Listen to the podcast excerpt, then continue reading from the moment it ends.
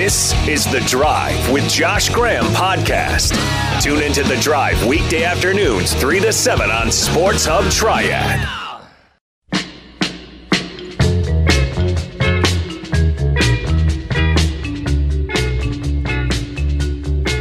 Have you ever had chicken pox in your mouth?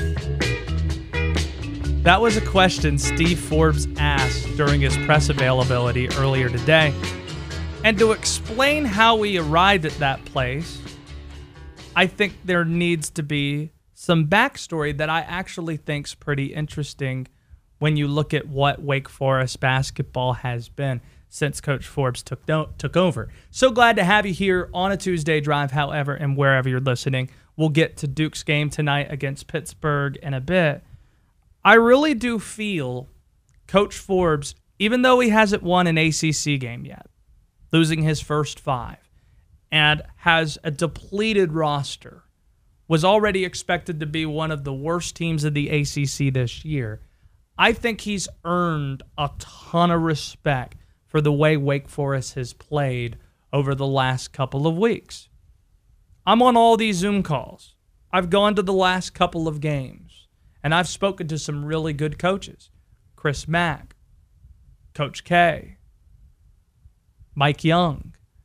All of them have spoken really highly about Coach Forbes, noting one specific thing. Nobody has dealt with more than what Coach Forbes has been handed this year. That speaks to his character. It speaks to his principles. That's what shined in the first month or two of this Wake basketball season. That's what shined the most. He's not going to make excuses. Coaches say that all the time. We're going to be a program that never makes excuses.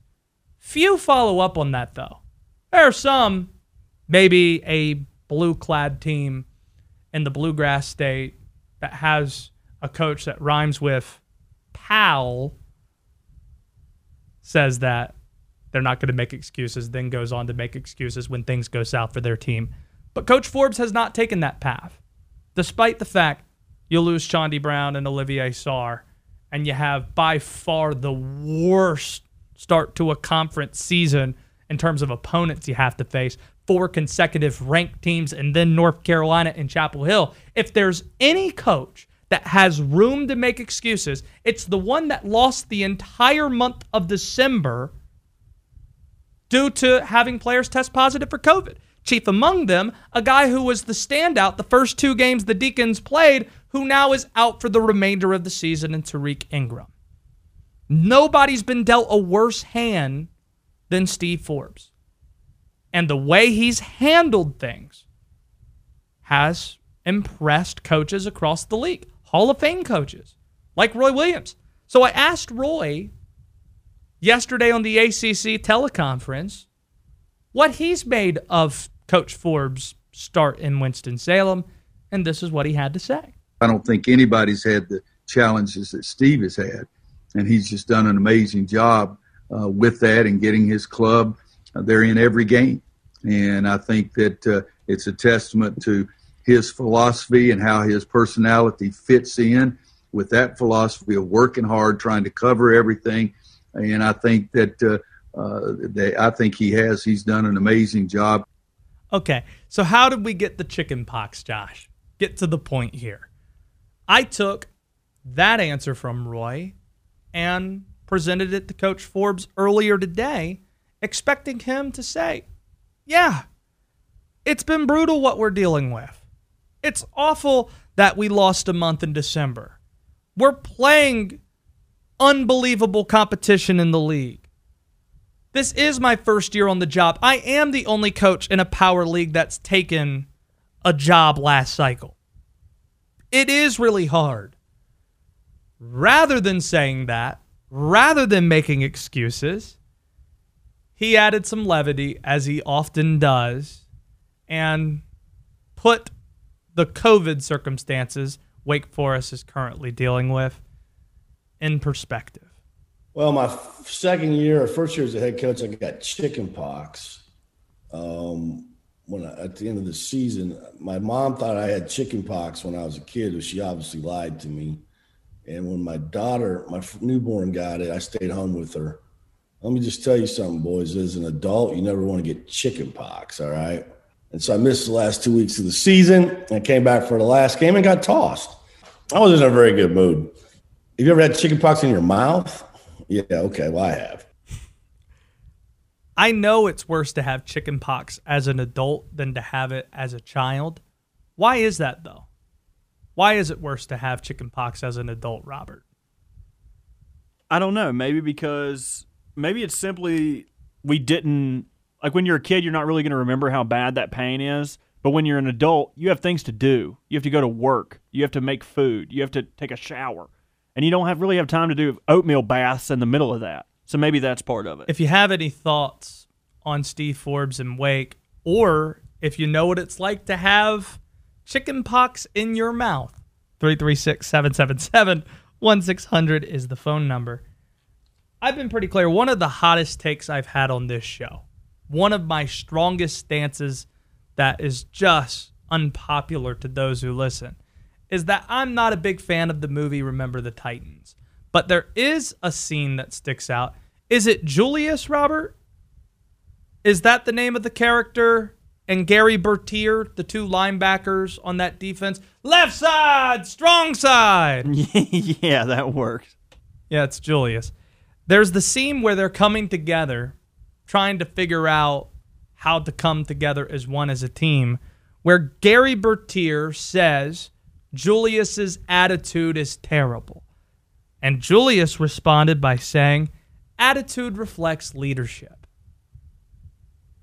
That was in a negative sense for the Titans at that point in camp. But for Wake Forest, I think it's a really positive thing that you've seen. If you've been watching this team closely, the resilience on the floor is a reflection of coaching. I covered the last two years of Danny Manning.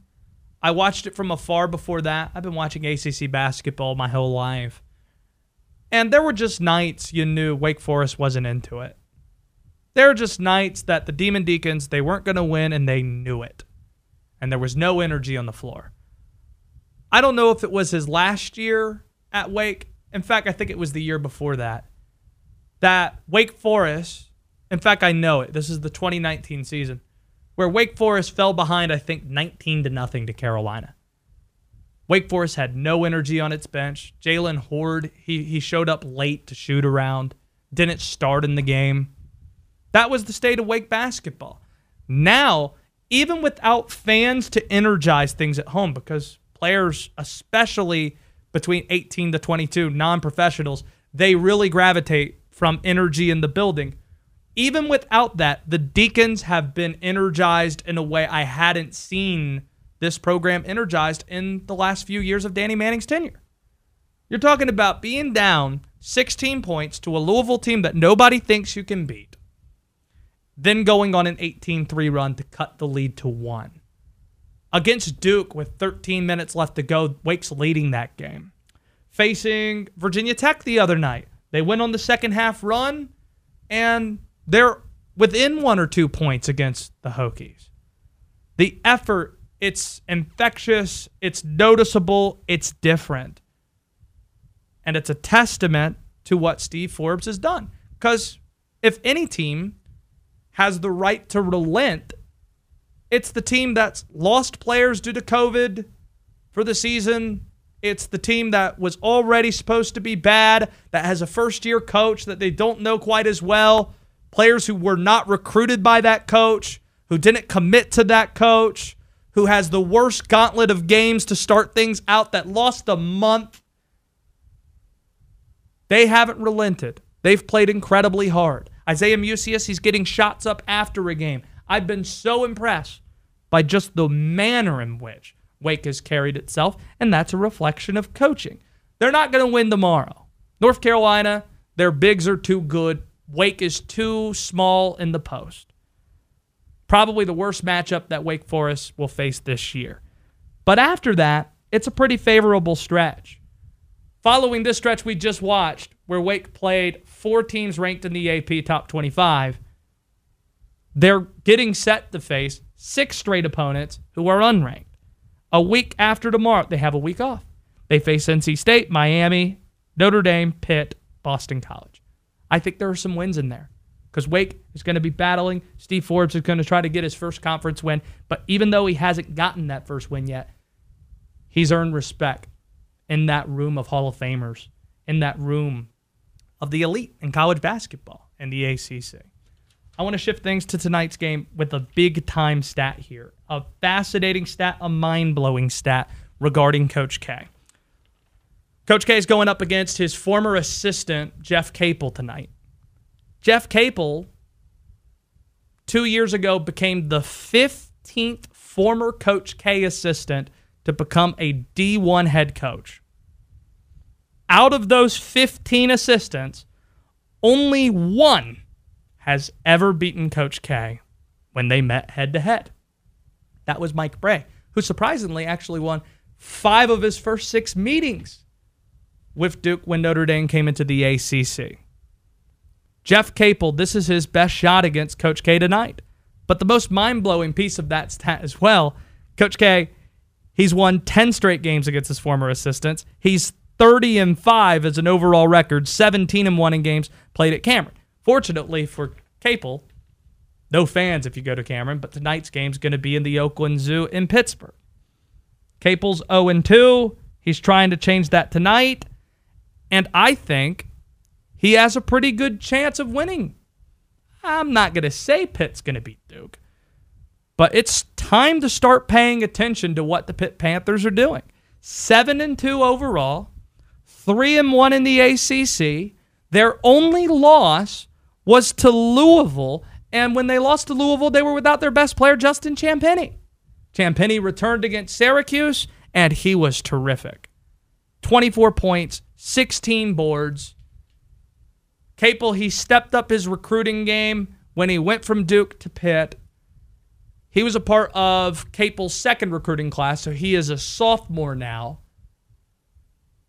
But even though Champagnie gets all the attention, don't forget about the two upperclassmen, the juniors who were a part of that first Capel class, who right now are averaging over 15 a game. Au'Diese Toney and Xavier Johnson. This is going to be Duke's first full game uh, with uh, a full deck in over a month. Jalen Johnson played a little bit against Virginia Tech, but not a lot. It was sparingly. Patrick Tape returned to practice according to coach the other day.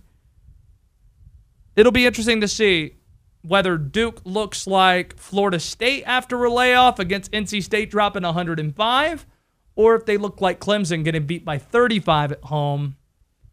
Uh, this past weekend against Virginia.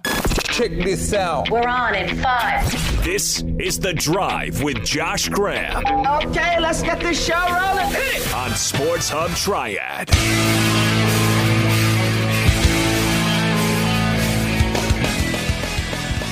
I imagine our next guest is drowning right now. The Hurricanes, they started their season in the last week. They won last night against the Predators. They're 2 and 1.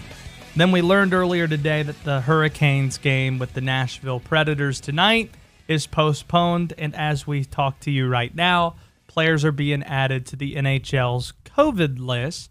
To give us the latest on all of this, Sara Civian now joins us from The Athletic for an edition, the first edition of 2021 of Pucks and Tweets with Sara Civian. Sarah, before we get to the tweets, I just feel obligated to start. What's the absolute latest you have for us updating the Hurricanes COVID situation? Josh, I was literally mid tweet when I got the call from the station, and I'm like, who is calling me at a time like this? And then I completely forgot and then completely remembered that I agreed to do the radio with you earlier today. All right, read the tweet right time. now. It's perfect. I mean, goodness, we're talking about pucks and tweets with Sarah. She's about to send a tweet out. Hurricanes fans, they're dying to hear what the tweet is saying. What does the half finished tweet say? Warren Foegele, Jordan Martinook, Jaccob Slavin, and Teuvo Teravainen were added to the NHL's COVID-19 list. Important to remember, this isn't a COVID positive list, but this is a. And then I stopped typing at the suspenseful time. But it's a list of, I would say, it's a list of people that have been in contact with anybody on the Hurricanes who has tested positive for COVID for an extended period of time. And my source tells me at least three people from the Hurricanes have tested positive, not including Jordan Staal, who is already on protocol. Okay, so that's an important thing to remember. I guess since technically this is a tweet that you're sending out, this is you getting getting reaction to a tweet of yours. Um, the all the players on this list, all of them might have COVID. Maybe just one might have COVID. Maybe even none if it's a tier one employee that tested positive and there's contact tracing involved. But you're being told that three players have tested positive. Yes, yes, and not including Jordan Staal, who did test positive but was put into protocol. Okay. Sara Civian on Twitter at Sara Civian. She tweeted out this in the last month. In this life, you're either you either crank that soldier boy or it cranks you. Yeah, that used to be um, my like Tinder profile, and then I thought about it and thought it was so funny again, so I had to tweet it out because I don't have Tinder anymore. But it's true; it's inspirational, and it makes you think.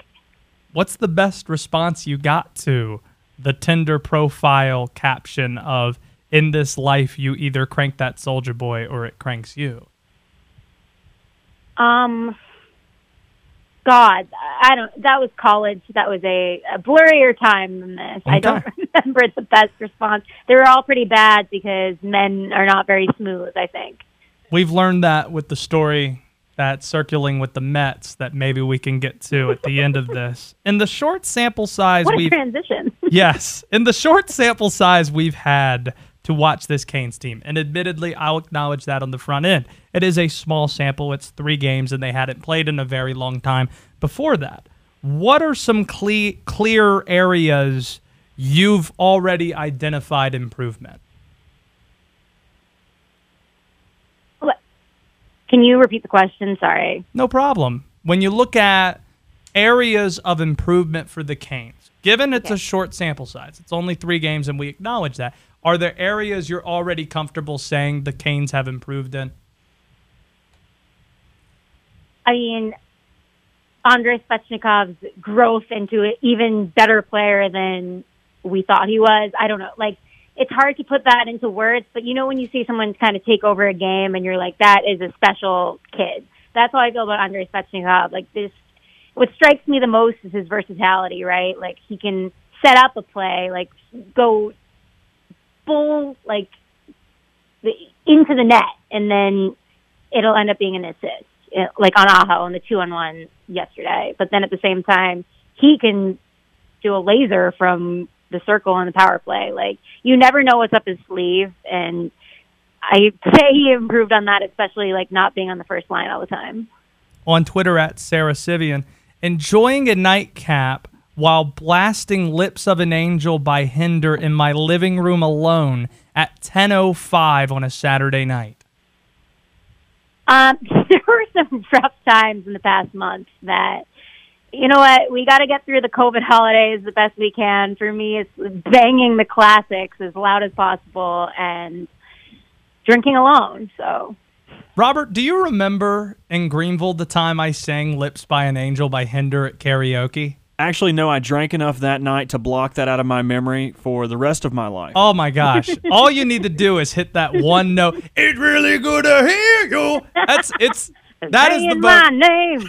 it is a really 2000 sound. Like if you just want to sum up 2000s punk music, all you got to say is wow wow. ugh." Literally, essentially it. I Uh, love it. I live for it. You've uh, I got to ask you this. Uh, we haven't spoken in a while. You've spent a lot of time in Winston-Salem. So I'm just interested in what the highlight of Winston-Salem has been for you thus far. It's sad that uh, yes, my boyfriend lives there. That's why I'm there. He's on the Thunderbirds. Go Thunderbirds! But Go birds go. we don't do anything because we respect COVID, and as the Canes have showed us that they obviously do too. But like, it doesn't matter how like great you are at following the protocols. Like, it's such a contagious thing that we have just been hanging out at his house, and that's been the highlight of Winston to me. I wish I could explore more, and I will the second I get vaccinated. But until then, nothing. Let's use your boyfriend on the Thunderbirds as a transition here. On Twitter at Sara Civian, my boyfriend just told me I would I would love a character in a TV show because he's just drunk and doesn't take care of his kids. Yep, and unfortunately, he was right. Yeah, Frank from Shameless. I love Shameless, and I think Frank's hilarious. I'm not saying that's who I'll become because I don't want kids to begin with, but that's why. So there is a prominent ACC basketball coach who has texted me about Frank from Shameless as well, telling me that I need to see that show. So Frank from Shameless Yeah, getting a lot of love here on this show.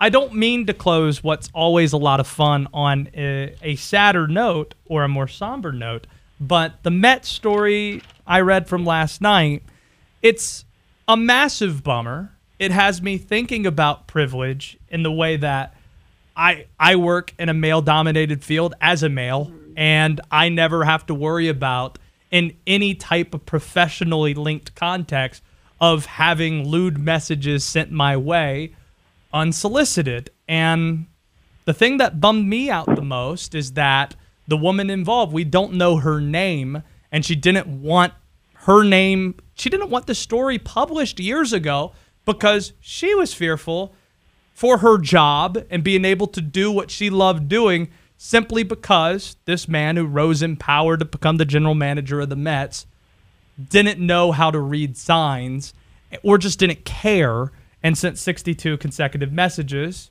culminating in a bare penis being sent her way. Sarah, I I'll I'll give you the floor to take this in whatever direction you want to. What is something what might most sports fans not understand about what it's like to cover sports in a male dominated industry?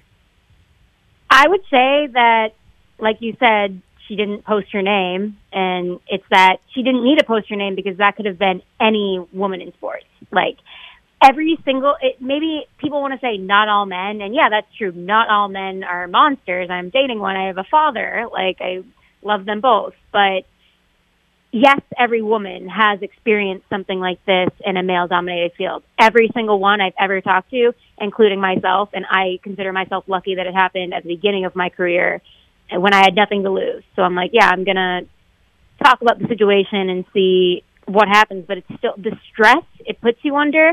Other than just having to do your job, you also have to worry about if something's going to come out that you didn't even ask for, and then the onus is on you. And especially with a power dynamic like that, like obviously, I don't know. It kind of I was kind of optimistic with like how he immediately got fired and how back in the day I'd be inclined to say even like a year and a half ago I'd say, oh, he gets to keep his job and she gets fired, but the glimmer of hope is that he got fired, and I don't know where she is now, but I hope she's enjoying that.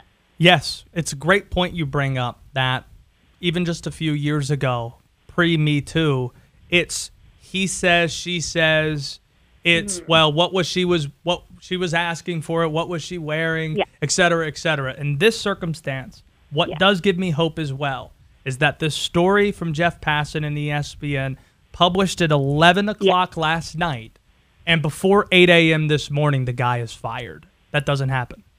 Yeah, no, ago. that really made me kind of optimistic about where we're headed. You know what I mean? Because, yeah, and it's he said, she said, whatever, but a lot of the times these situations happen and women don't want to come forward because of the stress and the drama, but that being dealt with like that is encouraging because I know that there's so many more stories that don't see the light of day because people are rightfully scared for their own jobs, their own mental health, but that was very, very important to me. I'll share some more tweets the next time you join us since hockey season has just started on Twitter at Sara Civian. Shoot her a follow. Read her stuff in The Athletic. Thank you so much for being with us on what I'm sure is a really busy day, Sarah. yeah, well, it wasn't when I agreed to this, I got to say, Josh, but anytime still. There you go. That's Sara Civian.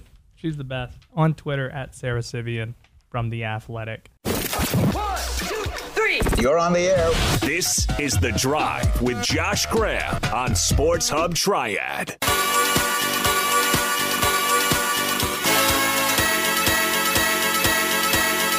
One more time. In about 15 minutes, you'll hear one of the most entertaining press conferences I've maybe ever watched or seen. From a guy I think's becoming North Carolina's version of what Mike Leach has been in college football for about two decades. We'll get to that again in about 15 minutes, but I want to talk about this story I read at The Athletic. A UNC pickup game, Barack Obama and the walk on who wouldn't let up. A story about this much talked about pickup game that then Senator Barack Obama had with North Carolina back in 2008. I heard a lot about this pickup game without learning any specific details that are now available in this story that our next guest, Brendan Marks, wrote. Joins us from the Athletics each uh, the Athletic each week on Twitter at Brendan R. Marks. But what I took away from this story, Brendan, is that all these following stories we saw throughout the uh, the Obama administration regarding North Carolina athletics and college basketball seem to be linked and go back to that day in 2008. Whether you talk about Dean Smith being given uh, the Congressional Medal of Freedom, uh, uh, President Obama, after his uh, presidency had ended, going to the Duke Carolina game where Zion blew out his shoe in 2019 and there are other instances as well that you noted that I just quite frankly didn't know about. Do you believe that this pickup game was the start of a relationship between Tar Heel basketball and someone who ended up being the president of the United States? Yeah, Josh, I do. And, you know, to, to hear it from the guys who were there at the time, and, and really to hear it especially from Roy Williams, who obviously was there um, played such a, a big role in sort of AOKing the, the game with uh, then Senator Obama in the first place, and, and he's still there.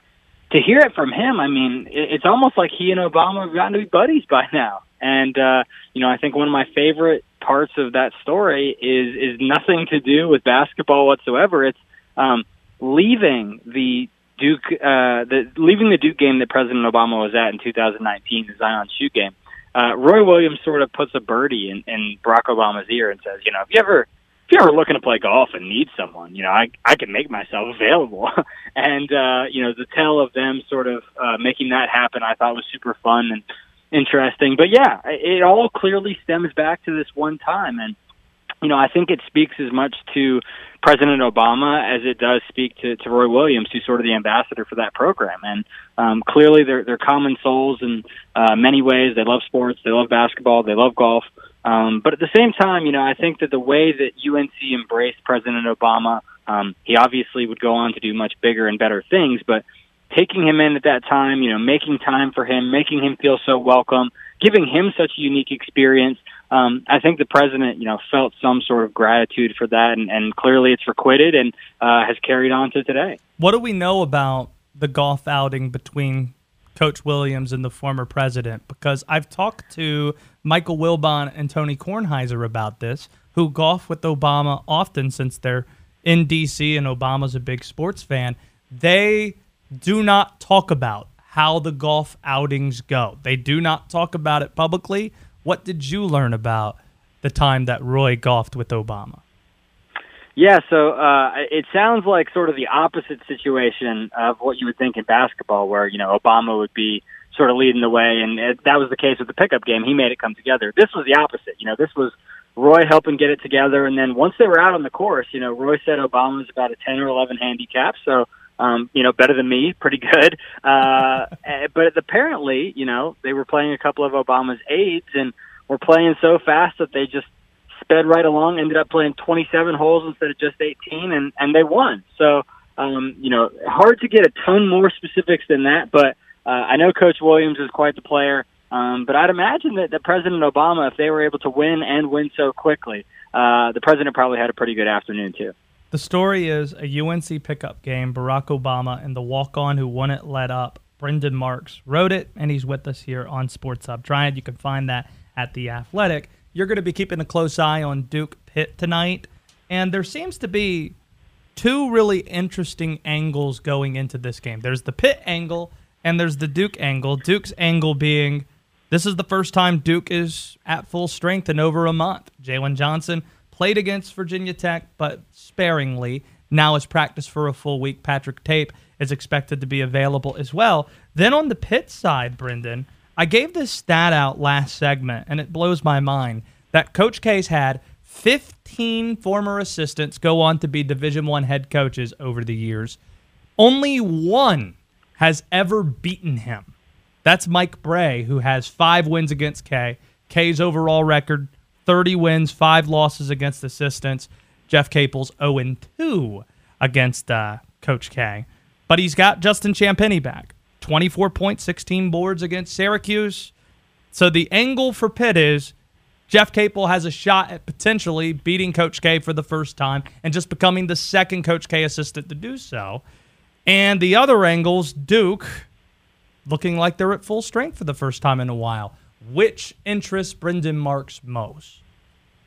I, I think it's the Duke angle strictly because I think that it's something that um, is going to pay dividends later on this season. So, um, you know, if if Capel is able to get a win tonight, and I think there's a chance that Pitt does. You know, Pitt is a good team.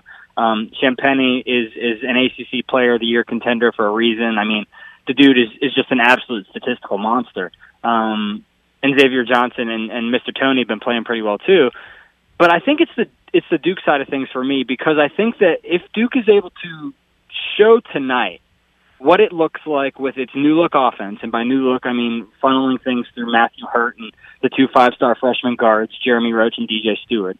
Um, if Duke's able to do that, which it's been doing in Jalen Johnson's absence, but also add Johnson in transition, make him uh, still a critical component of the game, and I'm sure the coach K will. He said most of this week has been putting in new things and getting Jalen back up to speed. Um, I think we have a chance to see the Duke team that we've been waiting to see all season. You know, the team that Coach K's been waiting to see all season.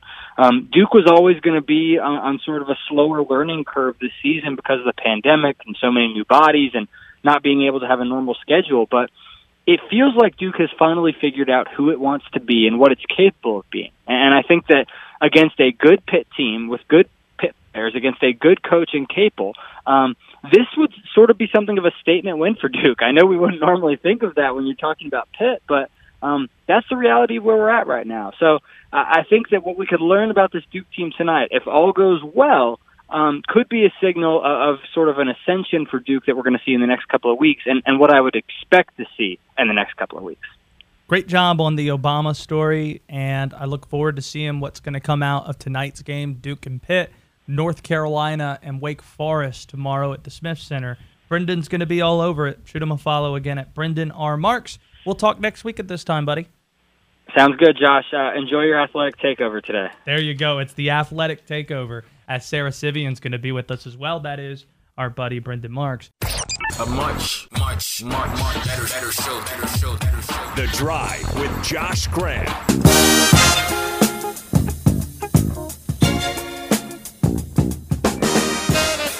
One of the reasons I'm a big fan of our producer, Robert Walsh, is because Robert has an incredibly high standard in terms of quality of guests, quality of phone calls, quality of radio. Like he'll be the first one to say that a call wasn't any good, that a guest didn't bring anything, and it would legitimately bother Robert if that happens. So, Robert, when you think of coaches, see, there's a lot of ass kissing that happens when in sports media, especially when you get into the smaller markets because if you're not somebody that you know mooches in some kind of way, you're not going to get any access to these coaches and players. The smaller the market gets, you how high would you grade Coach Forbes? How high would he be on your list among coaches that you enjoy having on the show? I think he would have to be the the top tier, like whatever that is set at. Coach K, Roy Williams. Yeah, he would. He would probably Matt Rhule be far and away the most entertaining coach we have on our show. I think he's becoming North Carolina's version of Mike Leach. You said that earlier, and you hit it right on the head. It's perfect. You'd never know what you're going to get from his press conferences. part of me for a period of time wanted to just listen to Mike Leach press conferences and run stuff every single week he talks extensively, but it didn't make much sense to be doing that in North Carolina when he's the head coach at Washington State and now at Mississippi State. But now that we have Coach Forbes here in the triad, part of me wants to just jump on these calls and not say a damn thing. See, I ask him about basketball and such, and it just devolves kind of like when we have him on the show. It devolves into other things being discussed. This morning was about as entertaining a press conference I've ever been a part of. And it should be noted that this happens following five straight losses for Wake basketball. Five straight losses for Wake. They're getting set for arguably their most difficult task to date, going up the, uh, against the Bigs of North Carolina tomorrow in the Smith Center. Yet, Coach Forbes, he was all over the place. He was all over the place. I loved every minute of it. It was 40 plus minutes long. It was entertaining. I don't know if it's better to get to these with context or without it. So let's just start in the most basketball place where he was talking about preparing for the bigs at North Carolina by citing an example he faced in Kansas last year. You know, I had that happen last year against uh, Azubuike. He looks like, uh, like, how many planets are there? Is there seven or nine? How many are there now? I don't know. Like 10, nine. He's like the 12th planet. Okay. I've never, the guy is so big. Like we fouled him.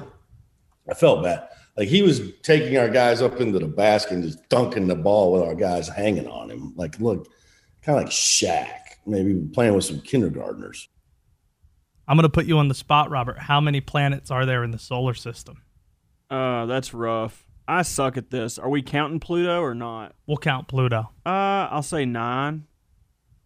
You are correct. Nine. Hey, there we go. Nine planets in the solar system. You got to be on your toes, man. You don't know if a question's going to be coming your way.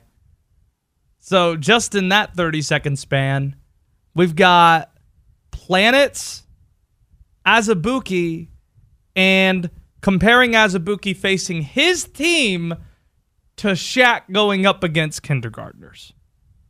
All right, let's go. Here's Coach Forbes talking about Big Brother. You know those little we wear those chips called Connect. What are they called? Connecting or something? You know what I'm talking about? Well, I always tease the uh, Greg Collins, our uh, our trainer. I always say, put that. That's that chip the government's uh, tracking me on. Give me that chip today so I can be tracked. You ever fear Big Brother? I, I don't have Alexa in my house for that exact reason. Because you think the government's listening to the Alexa. Uh, somebody's listening. I don't know if it's Big Brother, but somebody's listening. I've got two of those. By the way, if you want to listen to this show or our station on your smart device, all you got to say is Alexa or Siri or Google play Sports Hub Triad Radio and that's how it will happen. So that's Coach Forbes. I'm not quite as skeptical about Big Brother watching, but those devices that they have you wear for safety reasons to know who you've been close to, contact tracing, etc. I don't know if I would be completely comfortable wearing that. What do we got next from Coach Forbes? Oh, this is him getting set for an in state game. Okay? Coach Forbes, he hasn't had a chance to correspond much with fans outside of social media interaction. So I asked him whether or not he had a good gauge on how much Wake Forest playing North Carolina and playing NC State over the next week means to Wake Forest fans. And to express how well he understands local rivalries, he gave some examples he's run into in the past. I was standing in the line at Danny's Fried Chicken my first year, getting me a couple pieces of chicken for lunch. And this little boy walked up and he said, Coach, you think you can go over there and beat Chipola? And I said, Well, I've been to Rupp Arena. I think I can handle going to Chipola. I'm not going to be too scared of that. You know, um, you know, Boise State, Idaho, back in that when I was at Idaho, that was a big game. I got hit with a baked potato one night. And They were throwing them at us as we were leaving the arena. Um, because we won. That's a great feeling.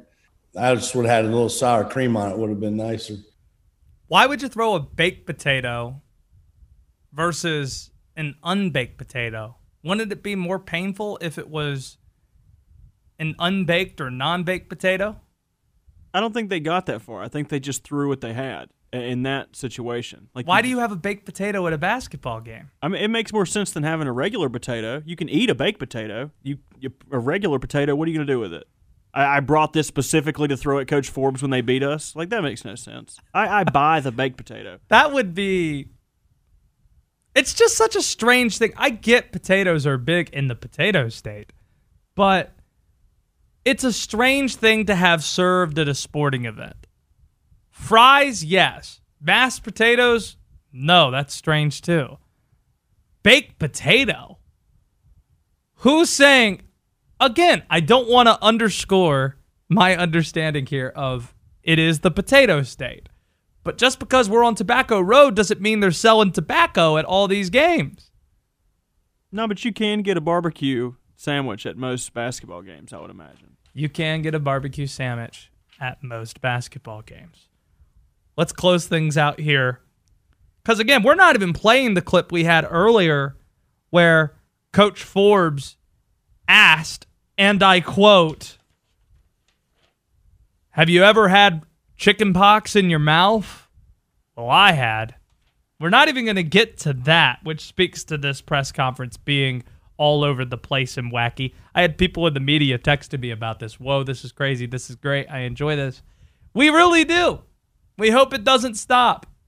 I hope people know we're not making fun of Coach Forbes. We just enjoy the content. We enjoy somebody that has good comedic timing. And we also enjoy somebody that, when given examples in recruiting, brings up the names of media members, and in this case, your favorite sports talk radio host. When I went out recruiting, I had two sets of glasses. Okay. These were my East Tennessee State glasses, and then these other ones were my high major glasses.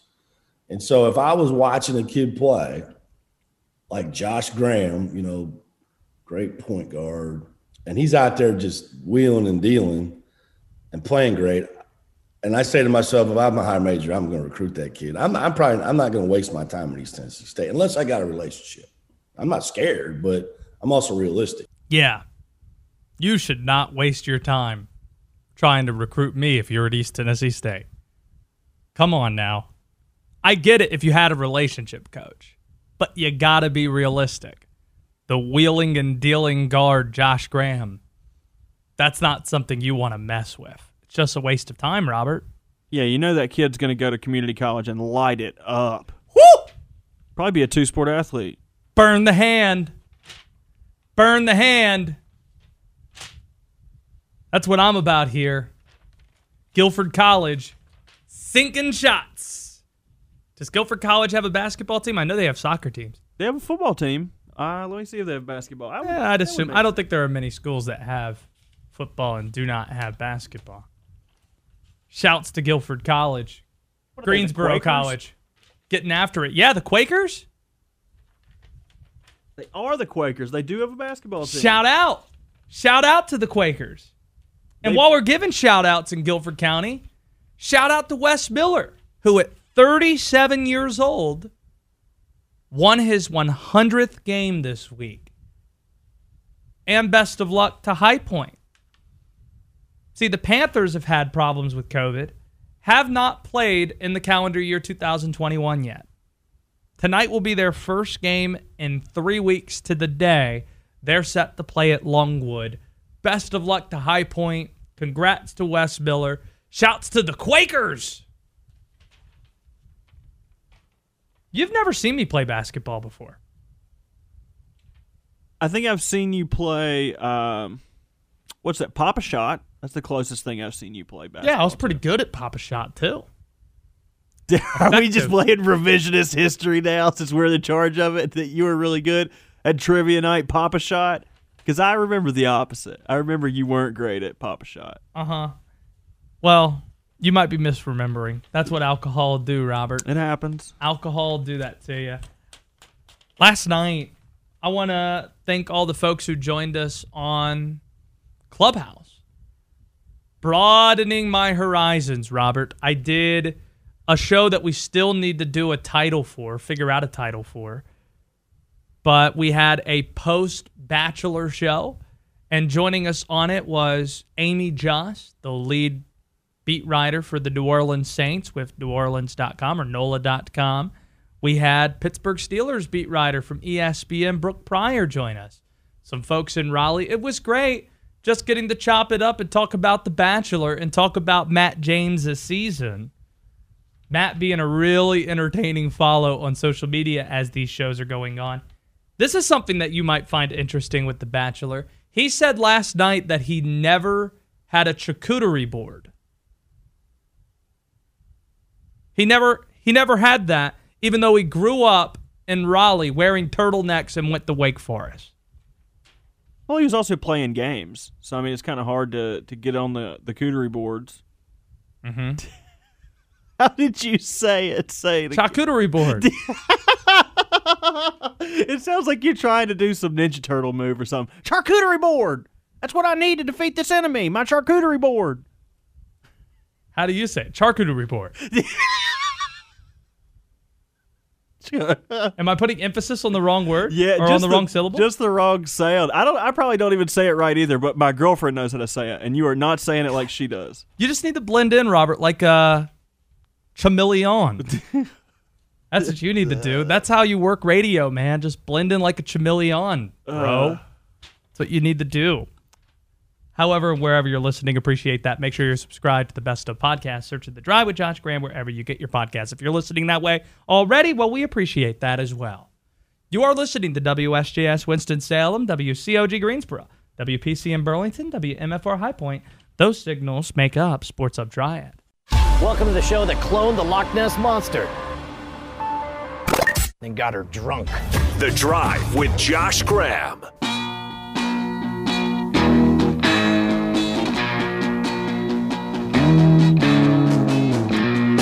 We'll get back to college hoops in 15 minutes. Right now, what's kind of become a staple for this show. I'm pretty honest that one of my guilty pleasure TV shows has been The Bachelor and The Bachelorette for years. And I used to hide that. Don't let people find out you watch The Bachelor or The Bachelorette, or else they're going to make fun of you for it. But then I said, screw it. This is who I am. I love watching The Bachelor and The Bachelorette. I think everybody has a guilty pleasure TV show that they care for. And last night, it was a really cool thing to put it out there. Hey, I want to talk about this show. Who else wants to do it? And a lot of people turned up saying, we like the show too, and we'd love to talk about it in sports media, a place that's dominated. It's a male dominated industry. Having men and women come together talking about this show just was a really fun thing to see there.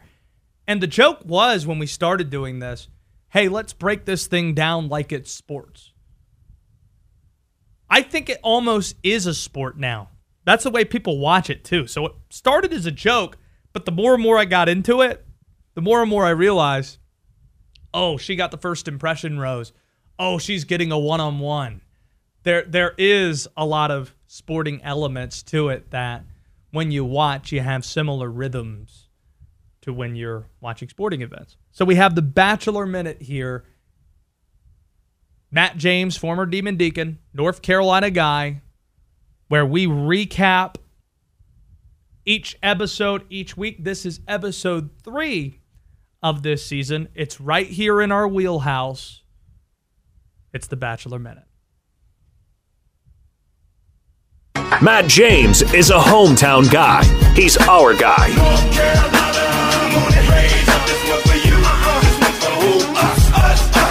And Matt has one question for you. Will you accept this rose? Yes! Yes! Yes! I'll have what she's having. Time now for the Bachelor Minute. He is a demon deacon.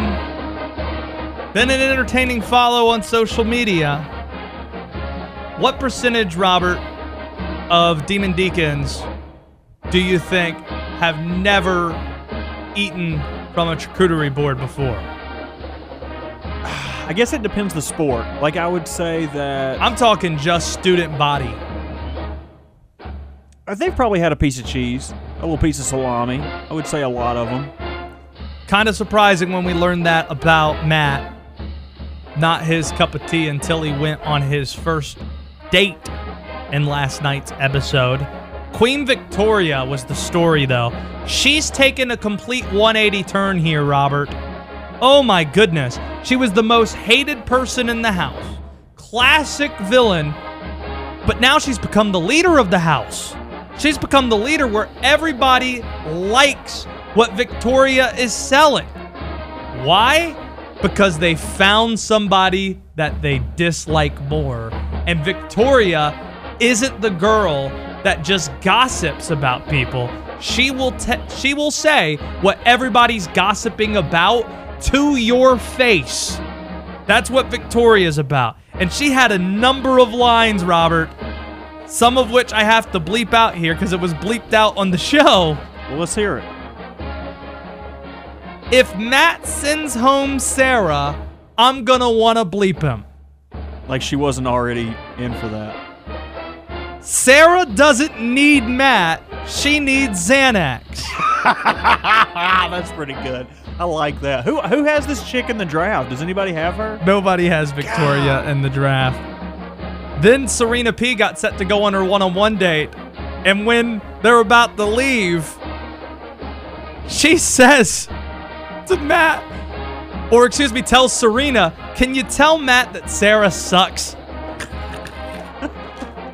Just absolute savagery. And you might be wondering, Sarah was sweet. She got a one on one last week. Why is she hated now? You might remember at the end of last week's episode, she fell out. She passed out during the rose ceremony. Didn't it go to like in the episode right then? Like we didn't get to It find ended, anything yeah. out? We didn't find out anything more. So at the start of the episode, I was expecting people to show compassion for Sarah. No, women are mean. They said she's looking for attention. We're all, she already has a rose. Why did she fall out? Like, I swear that's the way it was being presented on the show. So after that, Sarah has a bunch of anxiety about the show. It's weird seeing women talk about loving Matt when I also love Matt and I'm not on this group date. I want to be there with Matt, so I'm just going to go see Matt even though it's not my date. She does that and the women lose their minds. Hold a minute. You already had a one on one date with Matt and you're going to take up some of our time? Hell nah. Katie, she was having none of it, said, All right, you're taking up some of our time. Can you please go now? And she said, Can I have about five more minutes? She says, Nah, you got two. You got two. And she stayed in the room as they were talking about private matters. So, Sarah, she went home. She was one of my picks. She went home because she couldn't handle the house. The house hated her after doing that to the point where she didn't come downstairs, Robert, to be around the other girls. She just stayed up. She pulled a Kyrie Irving. Uh, I need. I can't be around the girls. I need to go stay up in my room. And then when she went back down, tried to apologize. I'm sorry for what happened. I feel terrible. I feel like I'm building a strong relationship with some of you in the house. Victoria interjects and says, Who are you talking to? Nobody here likes you. Just savage. Somebody says, Nobody knows who you are. Nobody likes you. Brutal. So she decided to go home on her own accord. What else did we have on the episode? Oh, yeah, I mentioned Serena P had a one on one date. Shockingly normal, Serena P. Don't I- 23 years old. Isn't she on my team in the draft? She is on your team. Let's go! These girls getting solo dates. That's what I like to see. Also, there's controversy that we need to address. Oh no. I have inside information that says you were given some information when making some of your picks. How would I have inside information? Well, there's spoilers that might be out there, and I may have learned anonymously that you uh, might have been given some help. Who when would- making some of your picks. Okay, that's ridiculous. I, I don't even care enough about The Bachelor to to watch it. Why would I look up spoilers? Well, you might have learned secondhand by somebody else who watches the show that you're around. Who else am I around? I don't know. It's just something. I, I'm just saying what my sources have told me. Okay, so your girlfriend thinks my girlfriend looked up spoilers to tell me?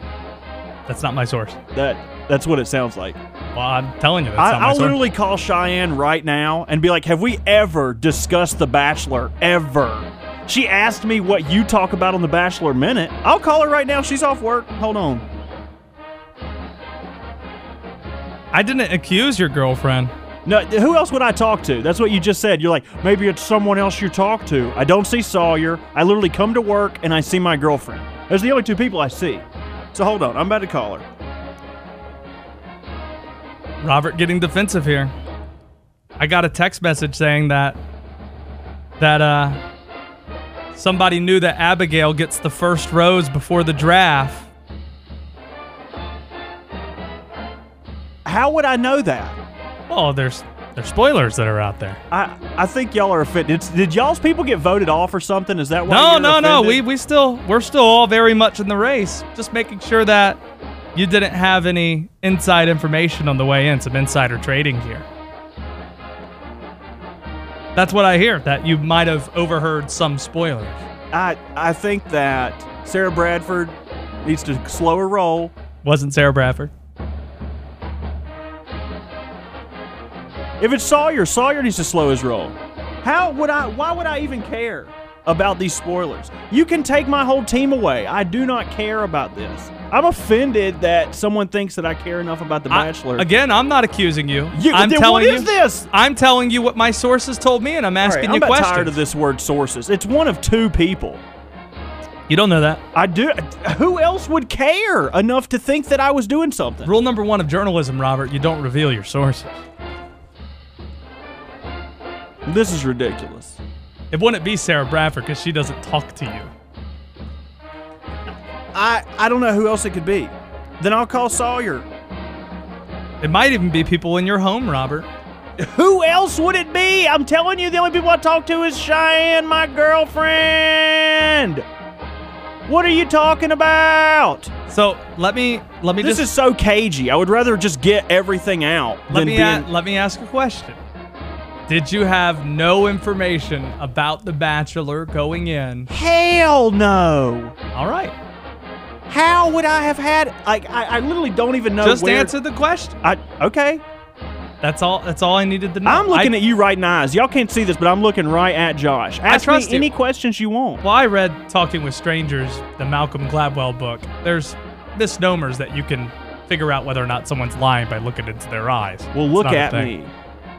I believe you, Robert. I trust you. If you I hope say you don't believe me. If I you hope that you think that if you say if you say you didn't look up spoilers, I'll believe you. This is how into The Bachelor Josh is. I have finally done so well in this Bachelor draft, and now he's offended.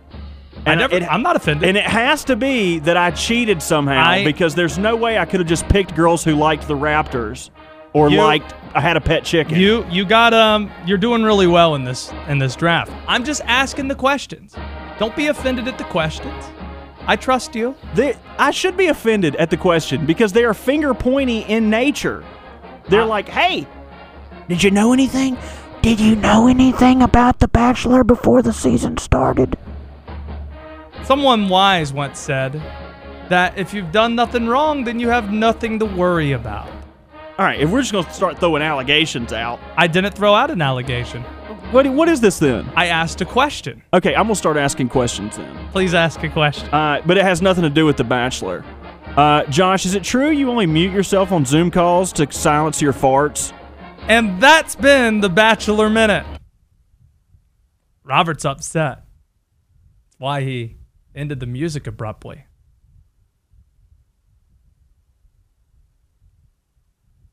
I'm not saying you're guilty, but The you're look on your guilty. face is saying I'm guilty. You're acting guilty. Okay, if, if we think I'm guilty, then there's only one way to do it, and that's to prove that I'm guilty. I believe you. I don't think you do. I actually do though. See, you're somebody that would own up to it if you if you did something wrong. Now, I'm somebody that would lie the whole way through this and then come forward about it if I won. If we're being really true about who I am, that's what I would do if I cheated. we'll find out at the end of the season then. Up next, how Roy Williams' thoughts on Steve Forbes turned into Steve Forbes talking about chicken pox. This is a Tuesday Drive.